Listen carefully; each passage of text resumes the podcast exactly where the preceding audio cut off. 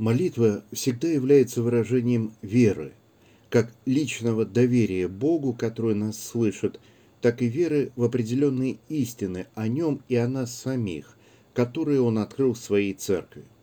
Молитвы церкви не просто сообщают нам, во что мы верим, как это мог бы сделать учебник догматического богословия.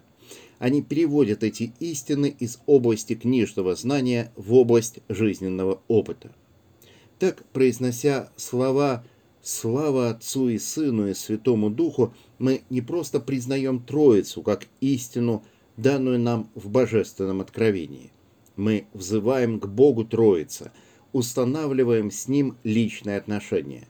Читая молитвы, которые предлагает нам Церковь, мы учимся ее вере. Наша память, воля и сознание – меняются благодаря тому, что мы привыкаем произносить слова молитвы как собственные. Мы приучаемся видеть веру церкви не снаружи, а изнутри, как те, кто разделяет ее и исповедует от своего лица. Мы хорошо запоминаем, во что мы верим. И это не пассивная память, которая обречена выветриться, это память, которой мы живем каждый день.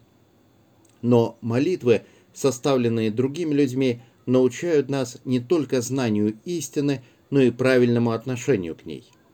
Это можно сравнить, и подобное сравнение возникает у святого апостола Павла с тренировкой атлета. Человек, который осваивает какой-то вид спорта, повторяет движения тренера, кого-то более опытного. Только освоив их в достаточной мере, он начинает действовать самостоятельно. Или, если прибегнуть к другому примеру, Ребенок, который учится писать, начинает с прописей. Когда я, будучи новообращенным православным христианином, только учился молиться по молитвослову, мне показалось странным или, скорее, неприятным, как много авторы молитв, а это были святые люди, плачут и сокрушаются о своих грехах. Мне было трудно произнести их слова от своего лица. Только со временем я стал понимать и их слова о человеческих грехах – и о милости Божией, и осознавать их как истину. Но чтобы прийти к этому пониманию, мне нужно было молиться словами этих святых. Другая важная причина, по которой мы молимся готовыми словами, состоит в том, что молитва требует дисциплинированного усилия.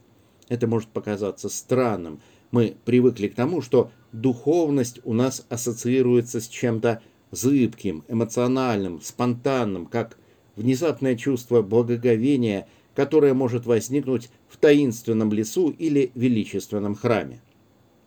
Но в Священном Писании молитва и богообщение – это в большей степени вопрос упорного постоянного усилия, чем внезапных озарений. Мы должны быть благодарны, если такие озарения бывают, но мы не можем построить нашу духовную жизнь на них одних. Мы призваны молиться каждый день, непрестанно и упорно, и такое молитвенное делание требует немалого труда. В этом случае готовые слова молитв, тем более, когда мы уже запоминаем их практически наизусть, так что они изливаются из нас естественно, как дыхание, это важная помощь. Они помогают нам держать нашу молитвенную жизнь на плаву.